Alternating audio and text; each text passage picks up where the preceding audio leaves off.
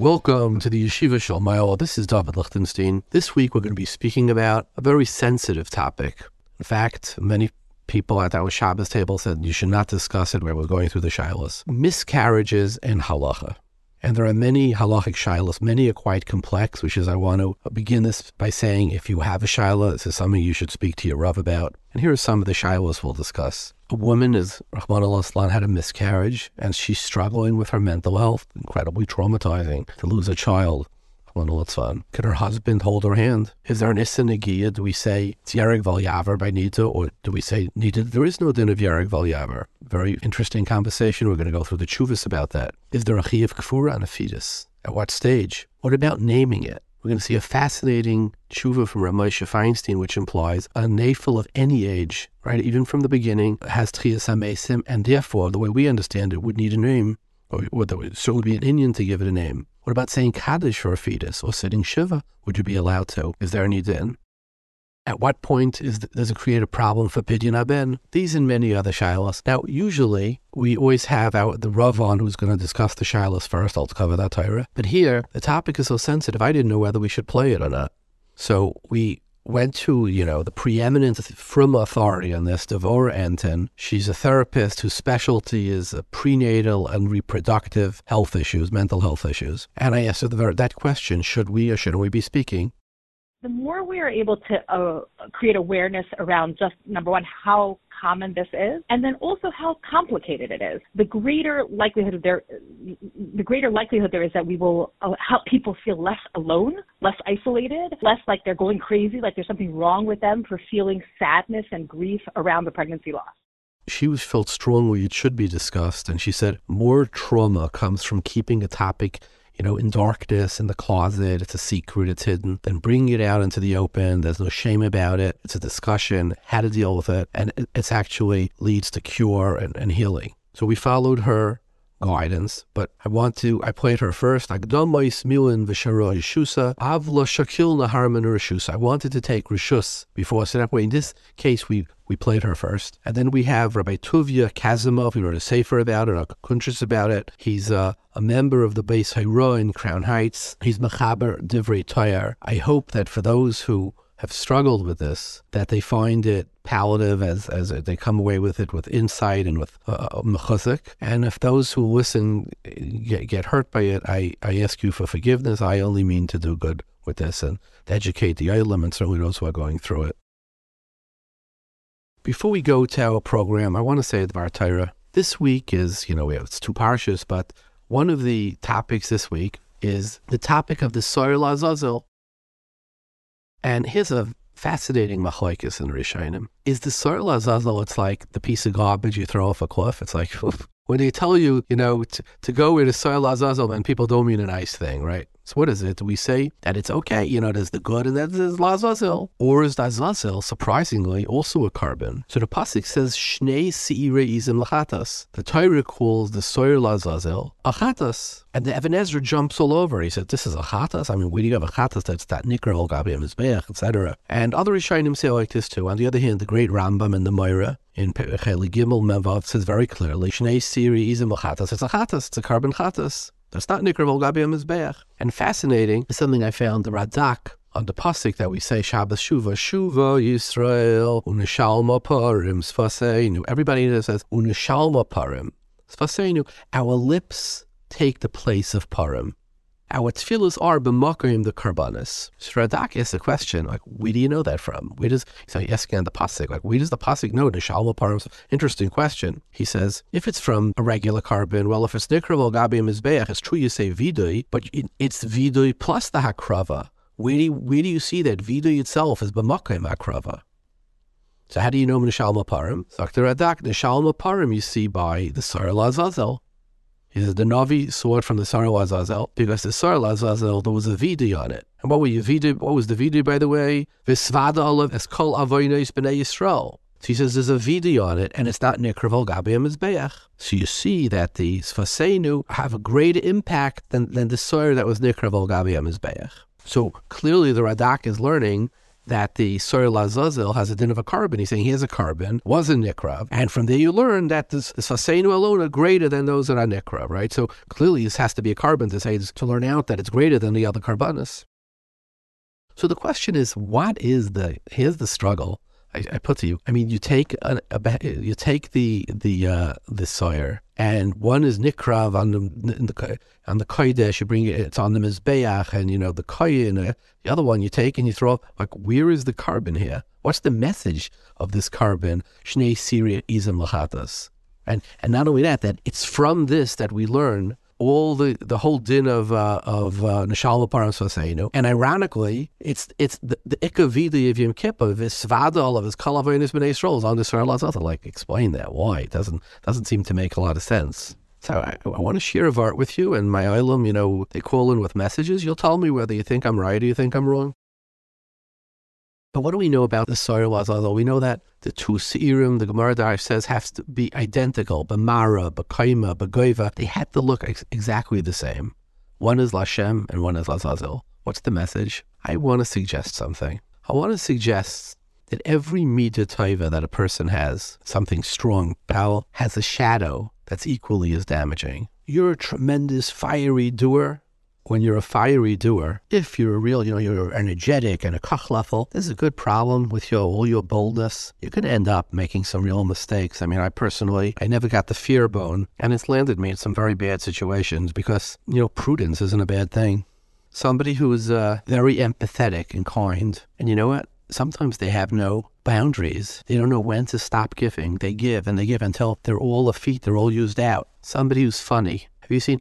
really make jokes in a time when jokes shouldn't be made? What about one of the big miles a person can have? Somebody's disciplined. You know, they're stark. They come morning to get up for davening. You know, what about living with somebody who's very rigid? You know, the other side of discipline, the dark side of discipline, is tekifas, the inability to be flexible, the inability to ever give way. That this is the only way. This is the only way it could be. Everything's black and white. I mean, living with these people can be really very difficult. So every tree has a shadow. And the bigger the tree, the more beautiful, the higher it is, the bigger the shadow. And that creates real problems.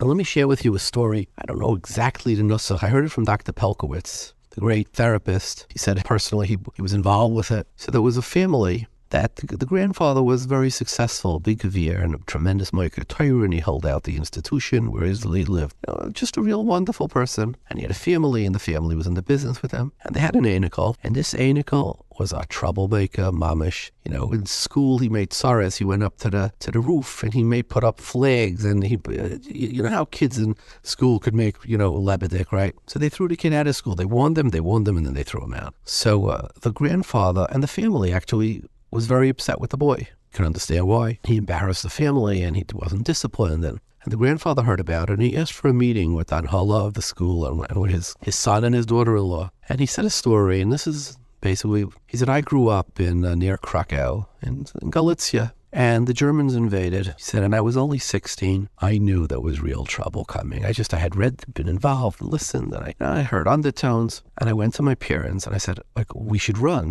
I said, what? Leave everything behind. We can't run. I mean, he says, well, but I heard that they're terrible. They're murderers. No. Well, he said, look, I'm going. And they said, you can't go. I'm going. He packed his valise, and everybody said, you mean sugar? And he, they were crying, and he took a bicycle, and he left. The Germans were advancing very rapidly. The panzers, they would go forward seventy miles and then lock everything down. First, you know, tremendous lightning thrust. That's how they advanced with the, the advent of the tank in World War Two. And Poland was very flat. He said he had a bicycle, and like, he could see, he could hear shots coming. He was just stayed ahead of them because of, and he says, and the morass of people leaving, and he had to weave on road, you know, these lanes, and finally the bike crashed, and he, he just ran by foot, and then he jumped on top of a wagon, and he always managed to stay ahead of the Germans until he got to the Russian front, and then eventually he made it to America. He said, you know, my father didn't survive. My mother didn't survive. None of my brothers or sisters survived. My uncles didn't survive.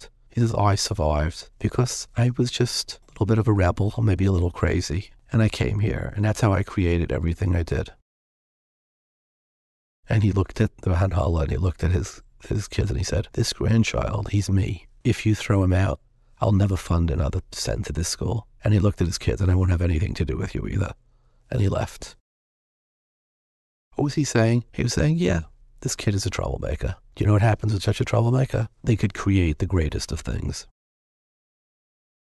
So every midah has a dark side. What does it say about the soil azazel? It has to be daima. It's the same thing. It's the flip side of the exact same thing. On one side, it's kulei tov. The other side could be lapach. But what's the message? It's not that the dark side is bad. The other side is a carbon. It's shnei seirim lachatas. We learn the shalom param svaseinu. So what does that mean? Our avoid is, how do we harness that dark side and realize it's holy? And how do we turn it into something great? How do we turn it into running away from the Nazis, the courage to run away all by yourself when you're sixteen years old? The Torah is telling us the soil azazel, the vidui in it was bigger than the vidui of the one. The vidui is the, the, the soir, uh, the chatas hapnimi was v'tamil, the tumas migdash u'gdashav, which we don't even have bisman as a, somebody who's matamin. And the other one is l'chaper al kalavaynis b'nei Israel. If we could master our dark side, over there is where we have, we could have our greatest strength. So if you struggle with your dark side, no, it's not bad, it's holy. You just have to figure it out. And if you have a child with a dark side, you know what? The opposite of that dark side is a great tree. We just have to figure it out, right?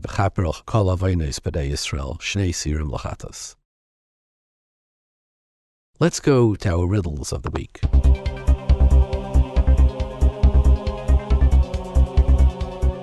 This week we have Parshas Yom Kippur.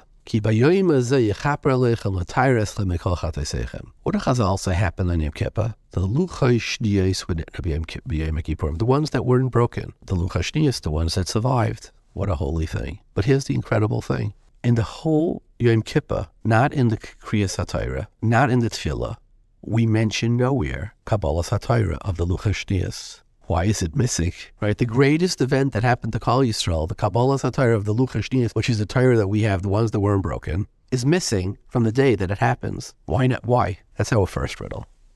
And here's our second riddle. This is really a fabulous shaila.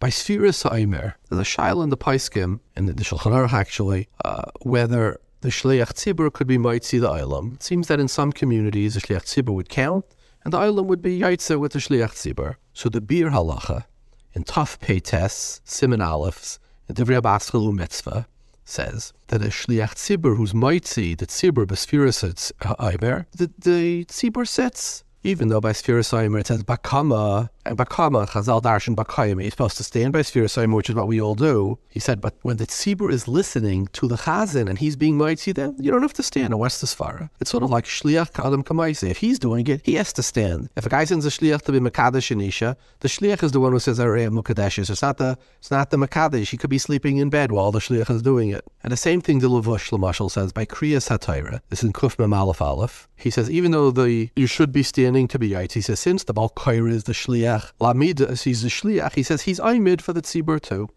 Okay, the, that's the Bir Halacha, that the Shliach Tzibur stands for the uh, for the uh, individual who's listening, side by thing, and he says it by Kriyas HaTorah. So here's the problem. By Chazaras HaShatz, the Ramon Chaim Kuf Chav Daled Daled says that we stand, which is what most B'nai Torah stand, and the Gra and the Mishnah Brura am Varwai, because since you're being yaitza with Chazaras HaShatz, you have to stand. It's like you're davening Shemone Esrei. Stand when you're davening Shemone Esrei. And the Sharetzin says the same thing with Birchas, by by, by the brachas of Kriyas Megillah. Just like the Baal Kaira, if you would make the brachas, you would have to stand. If you're being Maitzivim al Shemer Kaina, also stand. So what's the difference by Sfiras HaOmer and Kriyas HaTorah? That over there, the Mishnah Berurah says that the listeners could sit because there's no din amida. The din amida would only be on the, the one who's saying it on the on the chazan, on the shliach. To tefillah and Megillah, where the Mishnah Berurah says, no, in those cases, you could, you have to stand, because if you're being yaitz and there's a din of Amida by, uh, by the brachas of Kriyas Megillah or by Chazaras HaShatz,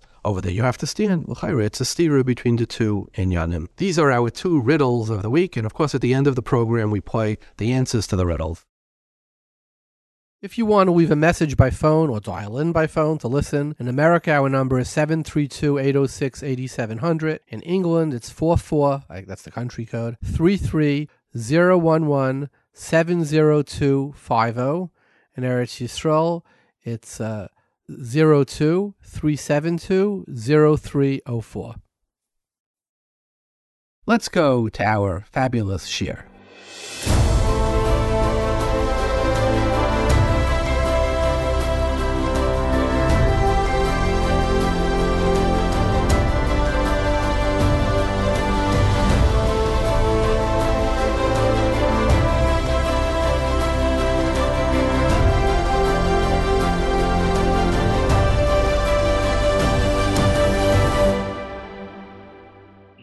us from Philadelphia is Devorah Entin, who's a therapist whose specialty is reproductive and perinatal mental health. Welcome, Miz Entin. Hi, pleasure to be here. So let me start with the beginning. I, I when I told my, you know, usually around the Shabbos table a week before, I talk about like some of the issues that I'm going to be speaking about the next week, and I got such pushback, like speaking about, um, you know, miscarriages. Do you know the pain it's going to bring out in people? And I mean, would you speak about death? I mean, you, would you speak about, you know, how to bury a child? And, and there was so much outrage, and I was really shook up. I didn't know, am I doing the right or the wrong thing? So let me start with you. Is is this the type of thing we should be discussing on air, or is, or is there too much pain involved in it? Will you be hurting people or helping people?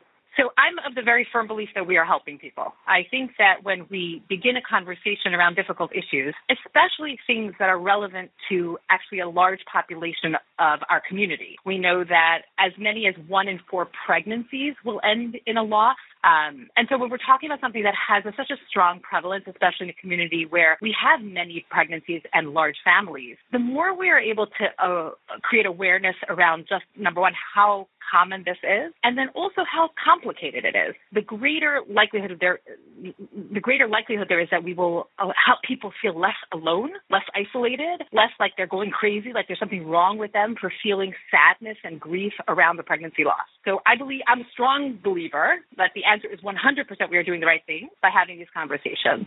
So talk to us. Hamana Litzlan, a woman has had a miscarriage. Or stillbirth. I mean, they're sort of in the same neighborhood. Um, or, or are they? And so sure. The first question is, sure. Are they? And and and, and and and if this woman is grieving, um, walk us through, you know, how to deal with it. What would you tell her, et cetera?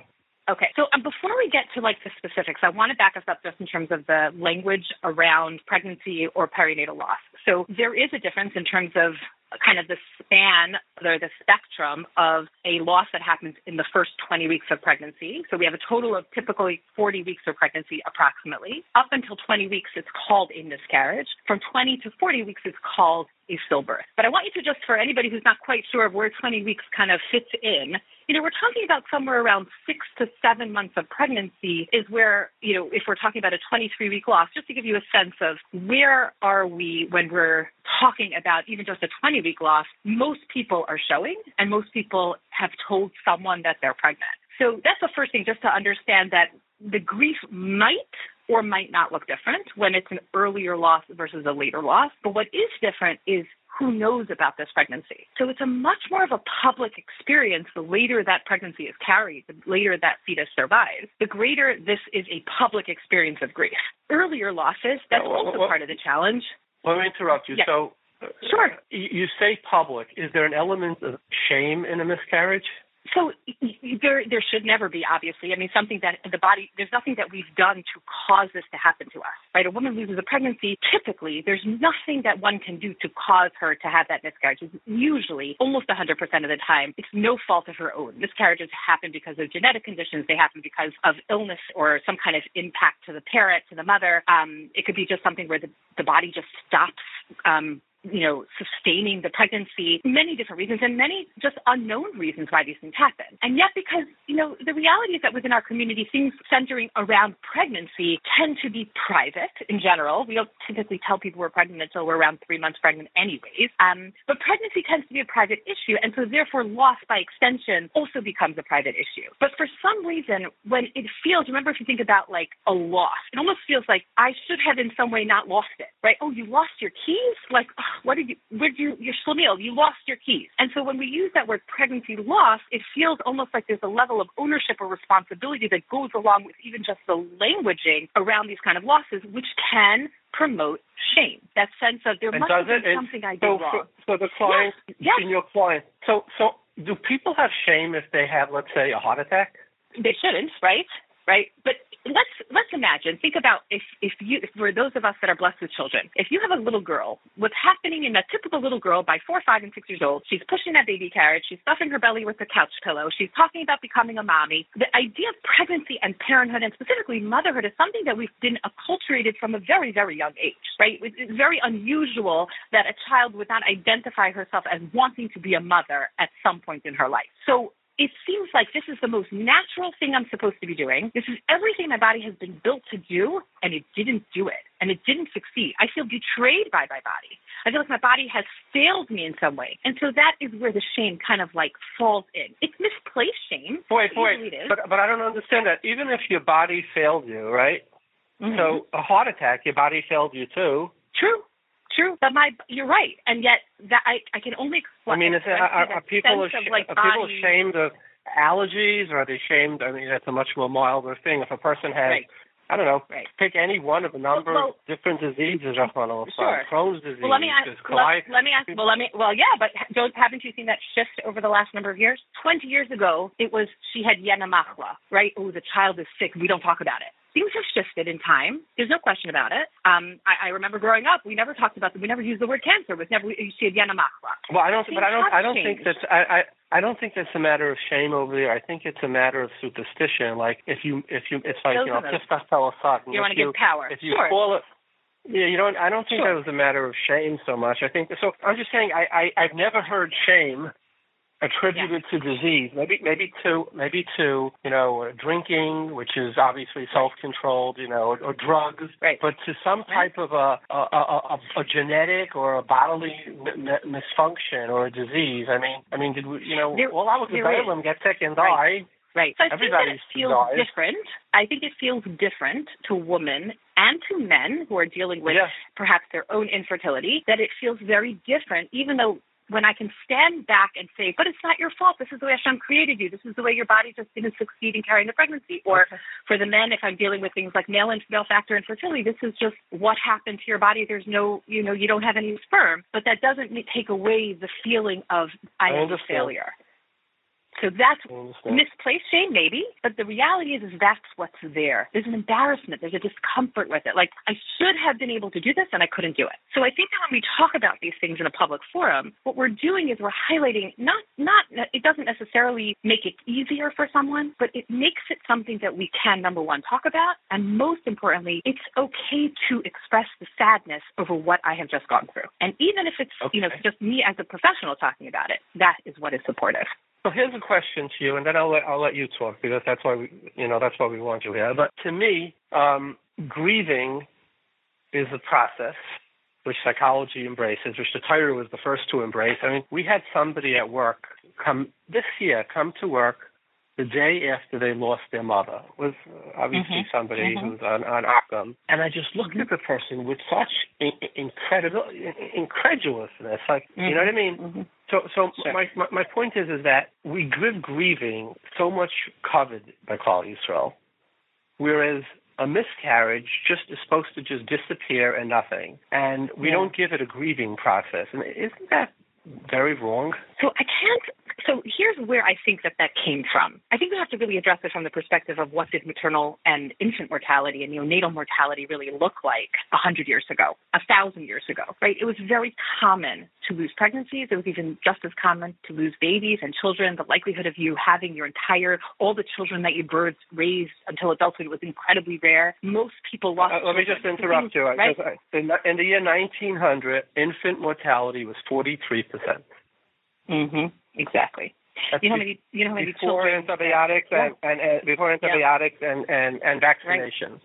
Right. Exactly. forty-three percent. And if you go back Correct. one hundred years before that, it was one out of every two. For all the, for all the anti-vaxxers out there, it was one out of two. Mm-hmm. One out of two exactly. before them. Let's continue. Yeah. Okay, so continue. And I will say to you, just for comparison, because we should compare it, we're about six percent in the United States. We're at a six percent neonatal loss and um, an infant mortality, which is a child that lives up to twenty-eight days. So it's six versus forty-two. So there was a certain experience that we understood that in life, we would be losing our pregnancies and our babies. It was just, it was a way of life. That didn't mean that they weren't grieving. It didn't mean that they weren't sad, but it also was almost like like you would have a cough, you would lose a baby. And I know that sounds very crass to say it in that perspective, but what we are saying is that there was a certain commonness or a shared experience among almost everyone that this is the way of the world. I think that when, so it's difficult for us to look through the history and, of course, through halacha, through that lens, um, in terms of like the, the halachas, or halachas around grieving through the lens of today, which is a six percent mortality versus, like you said, one in two. Um, And so I cannot I cannot comment specifically as to why we, we there are many different reasons that I'm sure you can comment on as to why Chachamim did not assign the responsibility of, of, of a formalized grief process to a miscarriage or a stillbirth. That is a separate, that's kind of a separate conversation. However, as infant mortality and, pre- and, and perinatal loss became more and more uncommon, the Rabbanim have absolutely, the today's Rabbanim within the last twenty to thirty years, even more so, have have um, have deeply supported the concept of you have permission to be sad, you have permission to grieve, you have permission to cry. It doesn't mean, therefore, you should sit Shiva.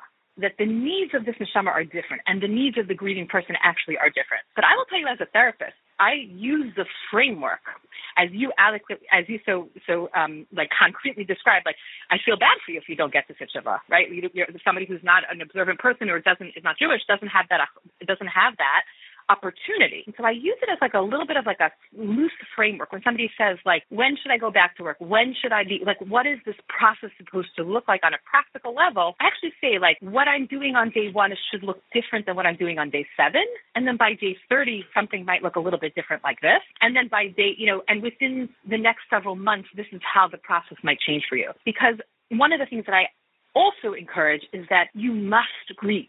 Even if somebody says, no, but I'm really okay, but no, but like I really feel fine, no, but I really have like, I feel strong. But if you're asking my opinion, you must create space for grieving. And because the ones who choose not to or who like stuff it, yeah, yeah, yeah, there's tremendous, just like Shiva, tremendous you don't have... bracha in Shiva.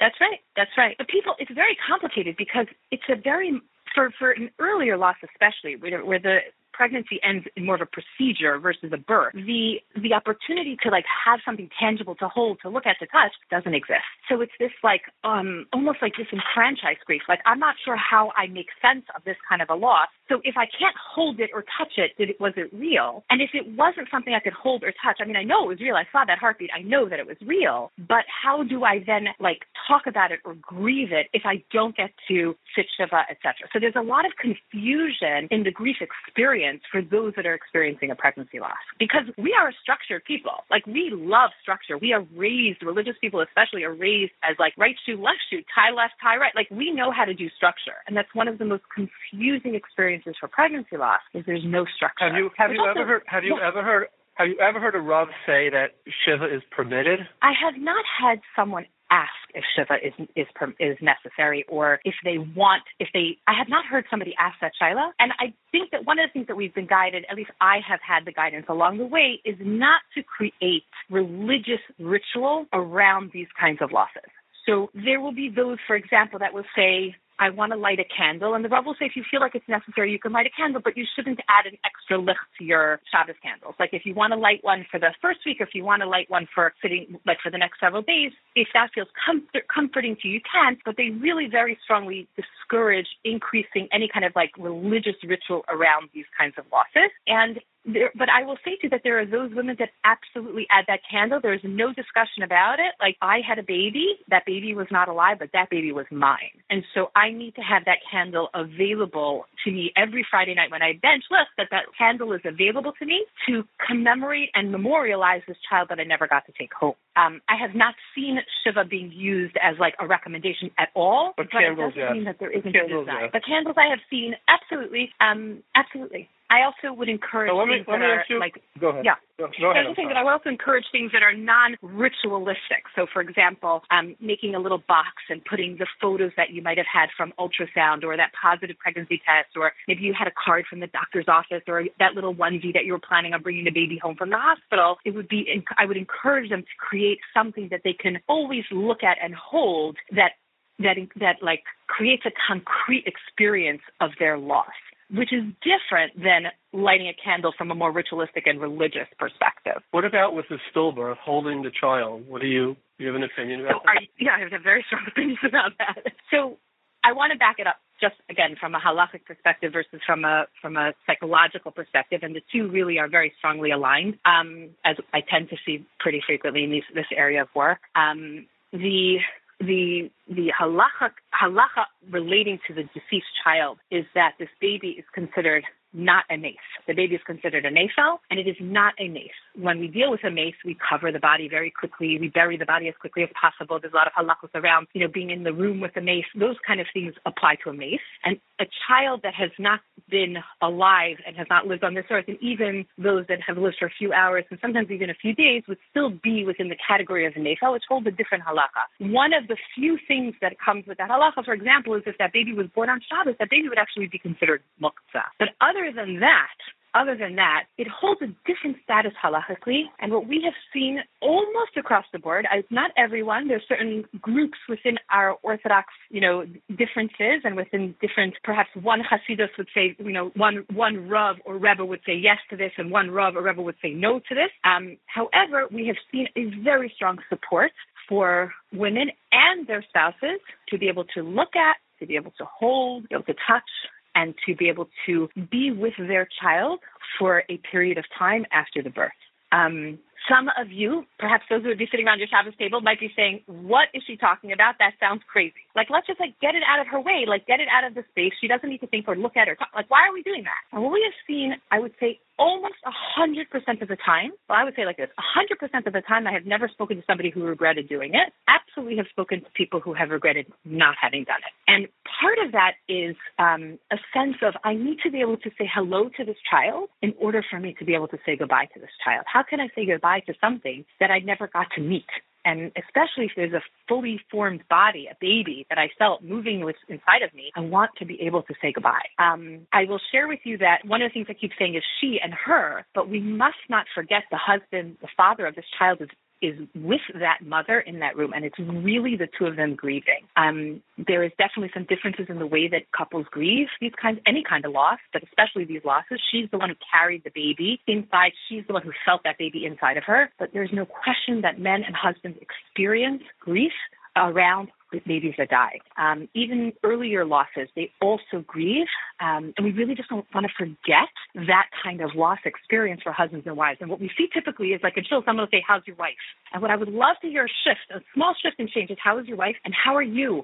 I'm so sorry that you went through this. I wish this hadn't happened. Um, and I just wanted to check in on you, my friend, and how are you? Um, You know, it was, it was it, I've heard too many mistakes happen very often in shul, like where the question surrounds the woman and nobody checks in on him. And he attended that birth and he was there when she gave birth to that baby, and she he met his child and nobody asked him anything about that. And that is a significant sadness for him. And very often there's nowhere to express it because he doesn't, he may not even want to, like, talk to her about it, talk to his wife about it, because he doesn't, he may feel like he's worried that he'll hurt her more. And that's some of the work that we tend to kind of support and facilitate that conversation. So what is, what does the recovery process look like? And what are some of the challenges that you face that, or that the parents face that you help them with? Okay. So, um, I like the fact that you use the word recovery, because I think that that opens the conversation around physical recovery and also emotional recovery. And I love that you did not use the word healing. Um, healing to me is a very triggering. It's not a word that I,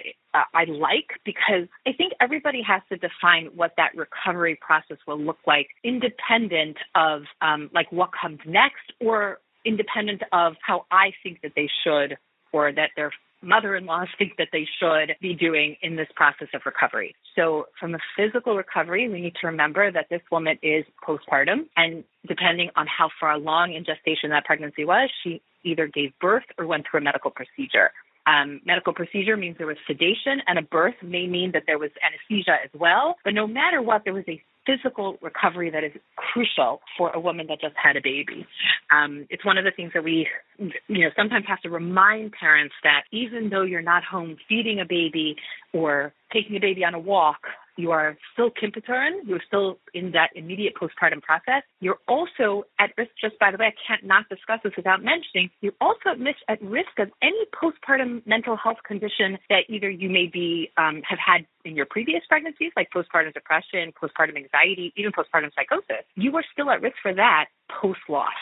Your body had a pregnancy, it is no longer pregnant. One other thing I want to mention from a recovery standpoint is that women who give birth, especially somewhere by around fourteen to seventeen weeks, at that point forward, she's going to produce milk. Her body does not know that there is no baby to feed. And so there's not only the physical recovery, but also that her body is trying to feed a, a baby that is not alive. And so there is a process for her, which would be not only physically painful, but also emotionally very difficult to have this milk to provide to a baby that they cannot, that they cannot, there's no, there's no use for it for, from her body to her child. Um, and so there's a physical recovery in that piece. From an emotional recovery perspective, um, the process is one that is defined by each person uniquely. So the person who comes into uh, into a post-loss process who had three previous losses is going to look different than the person who this is her first miscarriage or her first loss. And and by that, we have to think about also the other things that go into that room. Like, what if she just lost her mother a year ago? Or what if she just recovered from, you know, a medical crisis in the family, and now she just gave birth to her first baby post-medical crisis? There's a lot of things that go into that room that will impact what recovery and the grieving experience will look like. Um, I would say, too, that it looks like any other kind of grief. I'm not in the mood of eating. I'm not necessarily taking, um, you know, as many showers as I kind of want. I usually shower five days a week, six days a week. I'm only showering once or twice. I'm not really in the mood. I, I, I'm having a hard time concentrating. Like, I keep putting that magazine on my lap and nothing's sticking. I don't remember what I read. I listened to a podcast. It doesn't make sense to me. I have no idea what we were talking about. I was, um, I, I feel some, some women will feel things like significant, not only women, this will be women and men as well, irritability, like a strong, like a very quick trigger, like everything will, will spark my anger or my, my, my, like everything will irritate me. Things that wouldn't normally bother me will bother me pretty heavily. Some women experience rage. Someone will be very rageful, very angry, angry at circumstances, angry at just like, how did I get here? Um, and then, of course, that deep, deep longing for that baby. Um, you may actually, in some pretty significant number of women, will you will hear them say, I wish I could die. And that isn't actually a suicidal statement, because the next line is, because that's where my baby is. And I want, I'm supposed to be with my baby. My baby isn't here. I'm supposed, I'm a good mother would be with their child. Um, I'm just giving you a, the sense of the depth of despair and longing and sadness when someone has a child that they do not get to bring home from the hospital. So when we talk about process, the most effective form of processing this grief is, number one, to make sure that you have permission to grieve. And by that, I mean that you give yourself permission to grieve. I have the right to grieve this loss, that I'm not crazy for wanting to feel this way, that I'm not rushing to be okay, okay, okay, that I maybe need permission sometimes from my spouse, or from my mother, who's kind of like, no, no, no, let's go. Get back to yourself already. It wasn't that bad. It wasn't. I also had losses. You're fine. Sometimes that's the messaging that women and couples will hear. So space and permission to grieve, time to grieve. So if they're rushing back into work and they're rushing back into carpools because they feel like that's what they're obligated to do, very often it feels like it's it's like leaks out of them in multiple ways. Sometimes we'll see it as rage, anger, irritability. That, it's like leaking or like kind of like exploding from them because they don't have time to do the grief that they need to do. Um, and then over time, what we want to see is hopefully that she and they find this space to share their grief with another person who's grieving, who can support them in that, that they don't feel so alone, and that they are, and, and then one of the most valuable pieces, which speaks back to your original question, is that their grief and their loss is remembered. Um, we, we, we hear this across the board from people who lose children that lived for many years or short years or short hours or not at all outside of them, that when I say to someone, I remember that we're you lost, that your baby died last year. And if the baby had a name, I would say the name. And I remember that this, and we're coming up upon an anniversary. And there is such a sense of, I'm so thankful you remembered, nobody else remembered. Or thank you so much for saying something because I, I don't have anybody to share this with. And I have seen that across the board, like with almost no exception. Um, and to use if the baby had a name, many people do name their children and they name their children. And some people will actually share what they name their children. Some won't. But if they do, then try to use that child's name in, in your memorialization or remembering with them, um, use that name. Um, even a year or two later, it is such a powerful, powerful interpersonal experience. And what we hope to see over time is that they are able to resume the normal activities that they were that they were doing before. They were typically doing carpool. They begin to do carpool again within several weeks' time. They usually are cooking dinner. They're doing. They're going back to work. They're running their companies. Um, But they're also being mindful that it's okay to continue to feel sad. One of the most common questions is, how long am I going to feel this way? And there's no answer to that question. There really isn't. And it's okay if you hold this sadness for the rest of your life, but it won't always be as big as it feels right now. Nora, that was fantastic, really wonderful. And many women, what percentage of women go for therapy after a loss? It's hard to assess because we Orthodox community don't exactly answer polls. um, yeah, I think well. it depends on, like, I think a huge, I think a huge uh, component of that is what kind of support system they have. So the woman who says to me, my husband and I go on a walk every night, we just walk around the block and we talk and he brings me a cup of coffee and, and my my sister checks in on me, and a week or a month or two or seven later, you know, my mother's also, so like she's okay if I bring it up. Those women don't need therapy. It's the women um, and the men who don't find support. You're saying it, it, it depends how much scaffolding they have. Yes, and, and I think also the feelings of, like, what went into this loss also makes a difference. So if there was a traumatic birth, like the baby died at the birth, which is rare, but it does happen, um, or she hemorrhaged and the baby died, or she had a hysterectomy because she was hemorrhaging when the baby died. Those are things that are more, more like much larger traumatic and uh, traumatic traumatic and frightening experiences that very often will prompt somebody to go into therapy. I think what I would say is, can I flip that into a question, say, when should a person consider therapy, right? So okay. I, I think what I'd like to su- I'd like to suggest is, is kind of that people should consider that I would like to begin to see some level of progression towards functioning. So like whatever you define as being functional, like if you never cooked dinner for your kids, then I don't expect to do that six weeks post-loss. But like if you used to, then you should be, be at some point begin to see yourself kind of finding spaces of feeling a little bit more physically and emotionally um, kind of and functionally like yourself. It does not mean you are not sad. So I would like to see some progression over time. I would say by six to twelve weeks time, depending on like what you lived through.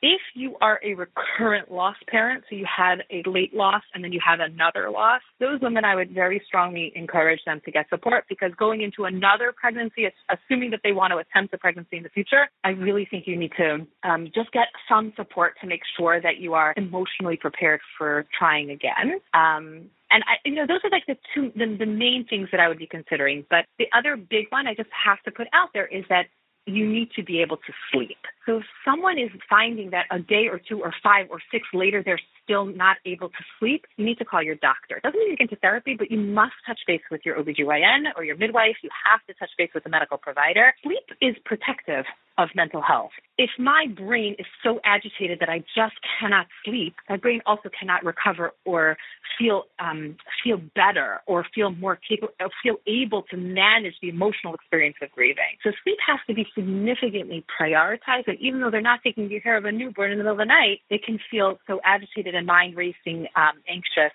that they're not able to sleep. So prioritizing sleep is just absolutely crucial. And therapy could help with that, could help them kind of that with that release of talking to someone that can get them back on track to being able to sleep and ultimately then being able to physically um, be in a better space for recovery. Thank you. This was really fabulous. And thank you very much. And I guess anybody hearing, they know where to reach out to you. Thank you. It's thank always you a so pleasure. Much. Thank you for being willing to talk about hard things.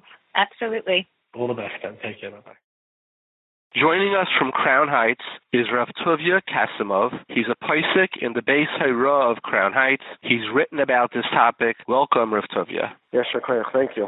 So, Tuvia, let me start with maybe the hardest question. Somebody who had a miscarriage and they're, you know, they're going through a very personal, you know, uh, a deep depression, and the, the a psychologist or a psychiatrist is very concerned. We said it could lead to, you know, a breakdown, which the Halacha has been of pikuach nefesh, you know, just trust me on this one. I could reference to you, right? So not not, not only do I trust you, I, I agree. You agree with me? Thing. Okay. Yeah. No, I could re- I could reference the Shalos Hatshuva. But regardless, so now she asks her husband, "Could you could you hold my hand? Could you give me a hug?" Now there's an isanida, right? The question is, do you say b'makayim um, what has a din lahalacha of a safik bikuach nefesh? You would be doicha and say that he can or he couldn't. What, what's have you ever worked on this topic? Unfortunately, this shaila has come out my way, and b'ashgacha pratis, I actually gave a share on this specific topic last night, actually.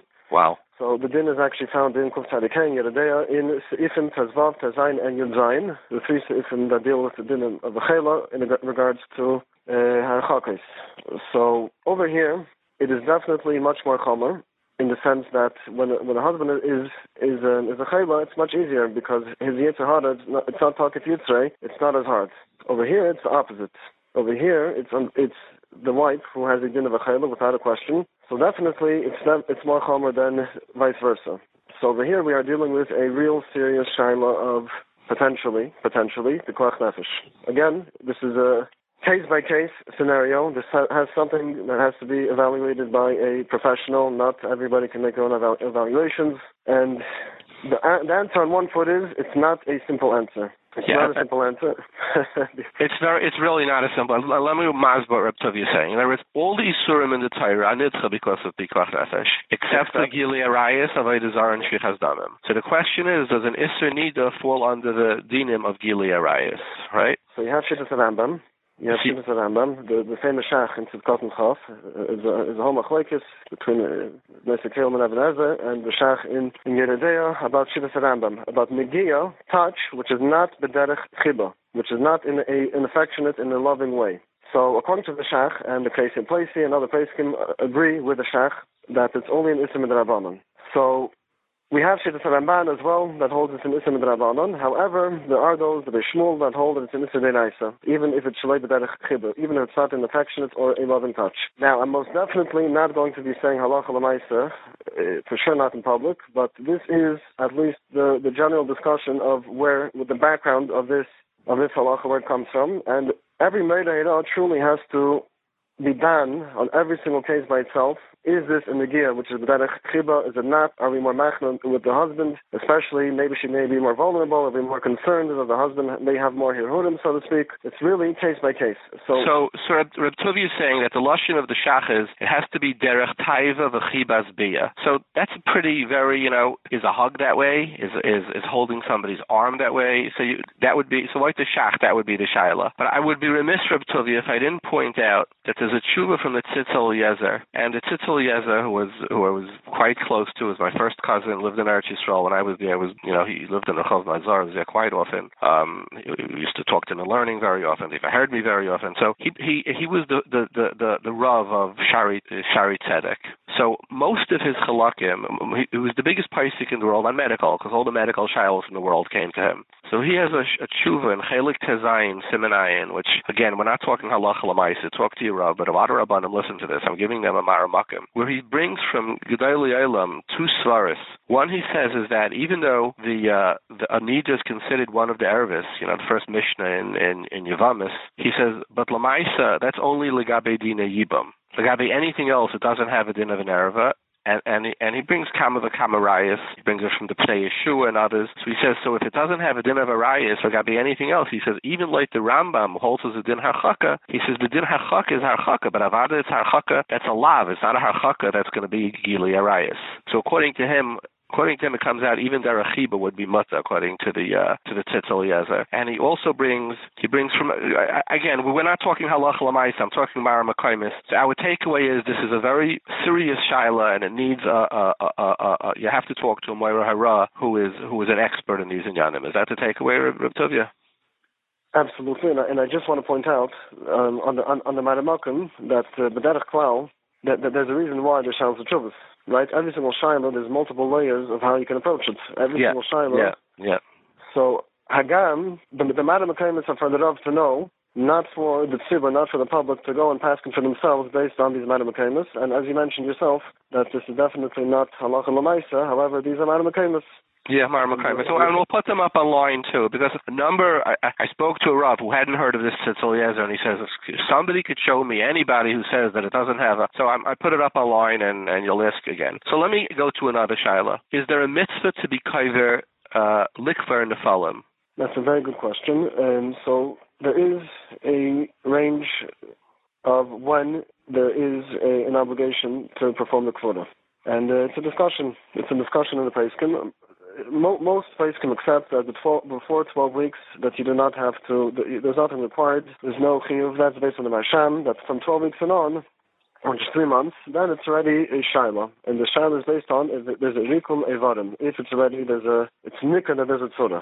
So once it's nikah that there's a tzura, there's a rikum evarim, then one does actually have to bury the nafel, just like any other nace. However, before that, one is not obligated to do so. Right, and I, we just want to mention, because, you know, the Mishnah Berurah is considered the Posek Achron, that in Tafkuf Chavav Sif Memtes, he, he, he says, the Yeshman Achronim Kvuras Nefalim Nami Mitzvah. And that's sort of how he leaves out, which is which is the sheet of the Magen Avram, right? Yeah. So so so it depends where you come from. I know in Poland, most most most people went after the Magen Avram. I don't know what it was like in Russia. I'm curious. Yeah, by the Shulchan Aruch and Av, uh, definitely. Most psaltim yeah. uh, with Magen, like Avram. Magen Avram. No, no, no question about it. Yeah.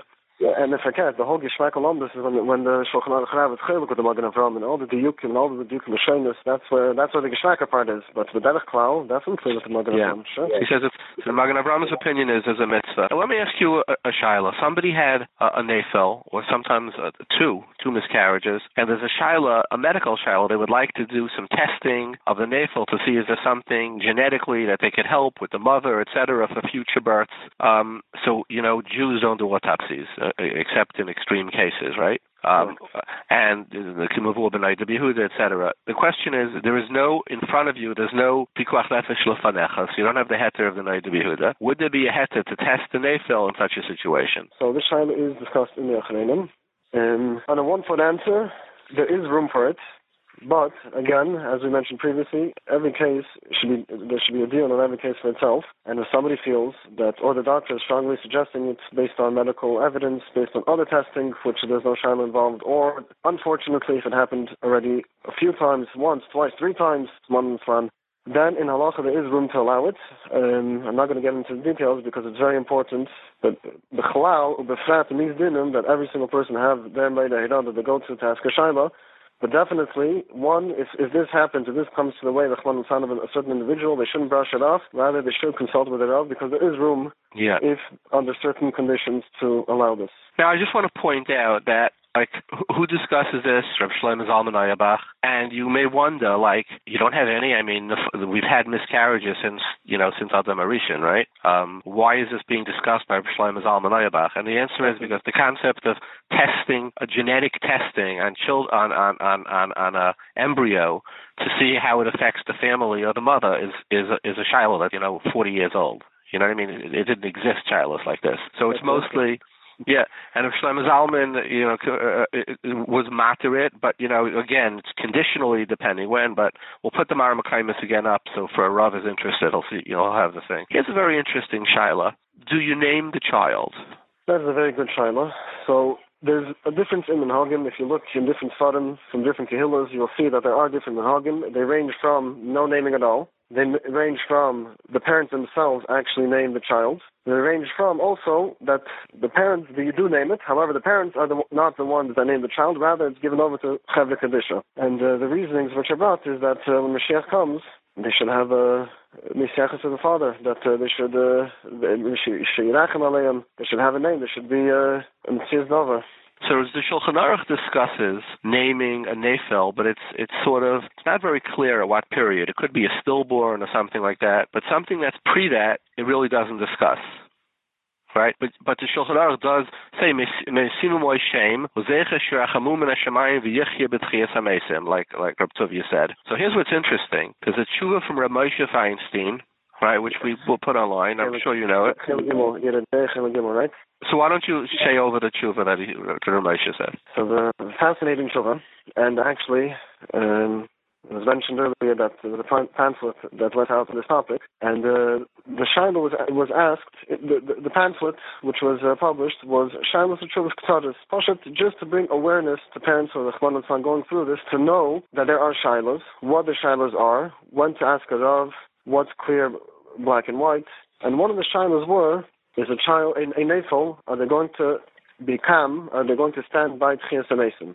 And I want to point out that really, when I printed the pamphlet, I could have pointed it out to the Gemara, where Reb Moshe takes it from, but I bedafka put the Maramakum to the tshuva of Reb Moshe. And the reason why I put it was, to be mechazik the inyan, that it's in, it's, in, it's printed in a Sefer Halacha, and Shailas HaTshuvas Halacha L'maisa, and that over there, Reb Moshe gives a psak, that this is what's going to happen. So I felt, right. It was definitely much more takeif, and much more chizik for the parents when they know that this is printed in the in Shailas HaTshuvas Halacha L'maisa.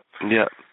So that's just a, a side point. Uh, so the wonderful, wonderful tshuva where Ramesh was asked the shaila of are in the Nephilim going to have Tchias HaMeisim? Are they going to stand by Tchias HaMeisim? So Rabbi Moshe brings the Gemara in Sanhedrin, and uh, he brings from Rashi that from the point where the, an embryo, it's an embryo Misa, basically. An embryo, an embryo. Pretty much, yeah, pretty much that they will actually have uh, Elam Haba. They will actually stand by Tchias HaMeisim. And he also adds that they're going to stand and they're going to be K'gdeilim Tzadikim, he writes. Right. So it's a very, very powerful, very, very powerful line. It's not just a line. It's a very, very powerful mitzvah. It's a very, very powerful fact. And the reality is, when the Rav and the Posek speaks to, to couples who are unfortunately going through this, and when they hear this, it's a tremendous source of chizuk. Yeah. He says, K'gdeilim Tzadikim, Havadei Nekiyim U'Tahirim Mikolchet. Yes.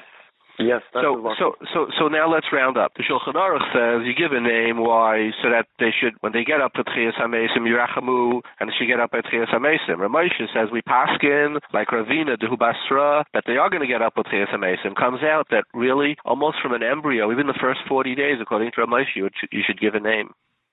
Something is something amazing.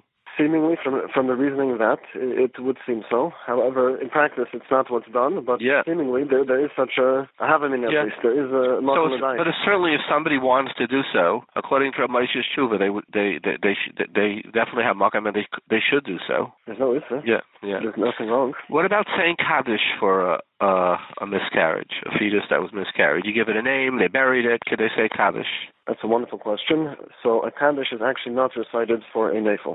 And uh, the, the reasoning behind it is actually very simple. Kaddish is meant to bring schosim to the neshama. As we just mentioned in the Shuvah, the reality is, if anything, we need the schosim. That this precious neshama does not need any tikkunim. It does not need any aliyahs. It's it's a tanagama. It's it's nakim and mikol chet. It doesn't need it. Right. So the, Okay. Now, let's say a person wants to say Kaddish. Shulchan Aruch says it's not our minig. Would there be an isser in it? There's definitely an inyan shalom habes b'kaddishim. Um... With these inyanim, that's a very good question. Um, these are inyanim which are totally b'minuk. And if we don't do it, it's not something to be done. And meaning what I meant by totally b'minuk is that, you know, there's a minuk of what, this is what we do, this is what we don't do. So to call it an isser, I, I think it's a, a stretch to call it an isser, but it's not something which is done. And if somebody wants to do it, are they transgressing anything? If their parents are alive, uh, they have to ask from their parents. It's not so simple. But in reality, if you explain to them that there is no need, they're, they're, Baruch Hashem, they're, they're well off. This neshama is very well off, and, and Kaddish is not required. Many times, like, uh, this is a shalom that comes in, the parents, they realize, you know, there is no need to say Kaddish. Very nice, beautiful. Do you sit Shiva for a nafel? Shiva is not sat for a nafel, no. Yeah. And it would be for the same reason, I guess, no? Correct. But what happens if the parents are in deep distress? Because the, the Shiva has two reasons. It's for the mace, but it's also for the chai. What did the parents say for themselves they need Shiva? What would you say? So You know, we had, a, we had at work, we had the most amazing thing. I deal with a lot of goyim. So I was talking to somebody at work, and he tells me, you know, my mother died this morning. And he's there, like... in the afternoon, he's, he's you know, doing spreadsheets. And I just looked at him like my mouth opened up. It's it's it's it's such a foreign thing to us, you know. But but more than that, you know, the Torah, you know, the Torah is is min hashamayim. But even psychologists, they say they say that we were mechaven to something. There are stages of grieving, and people who don't go through uh, Elizabeth, I forgot her last name, says wrote the five stages of grieving. People who don't grieve, there's the grieving of Isayim, there's a grieving of Shavua, there's a grieving of Shloshim, there's a grieving of of of, of Shana v'chulu, right? Um, uh, Achitzayak in love. There's different dargis in grieving, and each one is important. And if it doesn't, if it's not grieved, it, it could come out years later. It could come out in a heart attack. You know what I mean? This, so if somebody comes to you, they would say, Rabbi Tuvia, Rachman Litzlan, we had a miscarriage, and, and you know, we're very distraught. Can we sit Shiva? And we know we, we don't have to sit Shiva. What would you say? Without the dinam of Shiva, take a week off of work. I'm Shiva sorry? This, without following the straight dinam of Shiva, take a week off from work.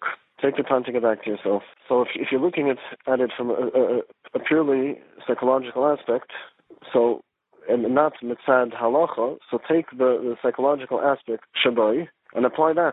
Take the week off from work. You know, put your phone on, do not disturb, your automatic email response, I'm currently out of the office until uh, this and this date, leave me alone until then. You don't have to write that, but uh, at least in your mind, that's what a, what a person should do. If, if this is what yeah. they, they really need. So to call it an official Shiva, uh, that's, uh, you not required, but uh, the, the psychological aspect of what they need to, to heal or to process or to grieve or all of the above, they can do the, the, the physical aspect of it. Okay, so what would you say to this, Shaila? A woman, Rahman al-San, had a miscarriage, and the next son is a healthy boy, and she's not married to a Kayin, her father's not a Kayin, she's not a, a Leviite, right? And she wants to know, do they make a Pidyon Haben? That's a very good Shaila.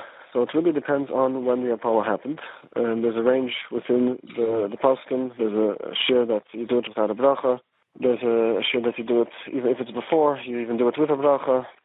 And that's really what it, what it boils down to. It's it's the main question when they call the Rav is to ask. And the Rav is going to ask them, but they have to call to ask. It's when did it happen?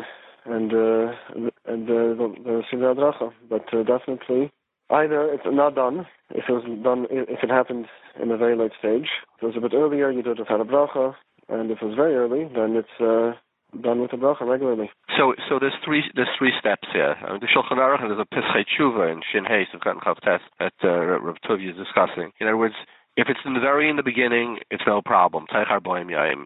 Afterwards, it depends on what stage it is, what's called Rik Moivarav, and if it's later, then it would pata. So this is, again, this is a shiloh that needs a rav, but it's very likely that it does need a Pidyon Haben, so it's worth a shiloh. What about a woman is uh, is a mapelis? So we know that a a a, a yoldis is Teich Shloshi Yamim of Yom Kippur. Even on Yom Kippur, I had a daughter, she was born on Ches, um, and... Uh, Tishrei, and, and my wife didn't fast Yom Kippur, right? Now, a, a, now, what would you say if a woman was a mapelis the same time? Does she does it have the same din of a Yoladis V'gabe Yom Kippur or not? So that's wonderful, Shiloh. So you have the famous Bein Halacha and Tavreshin Zayin that brings from the Stei Chabad, B'Shem Kama Achreinim, that yes, they do have the same din as a Yoladis, and right. Stei Shleisha, yes, that's the same din, absolutely. Yeah, yeah. What about um, being Mechal Shabbos for... Uh, A Yeledus uh, for a for a for a miscarriage like a Yeledus, would you say the same halacha? L'gabe Shabbos, yes. Yeah. We'll, we'll, we'll apply the same principle from the Ramban that chol uh, whenever you're able to make it with a shimui, obviously you're supposed to do it with a shimui. But again, if you're not able to, um, you do what you have to do. You have to call Hatzalah nine one one. Oh. Tuvia, thank you very much. You're clearly an expert in these topics. If anybody wanted to reach out to you, uh, how how could they? Is it by email? By how would they reach you? The easiest way is my phone number, nine one seven, two four four, one seven nine nine. Yeah, and, and you could see clearly that he's really an expert in these. And thank you very much, Rabbi Tuvia, and we we hope that, that this podcast, uh, th- this this chapter of the podcast goes out of business, right? As Hashem is absolutely. Yeah. It will be a lot of fun. That's a... Yeah. Kol Tov, I got you. Bye-bye.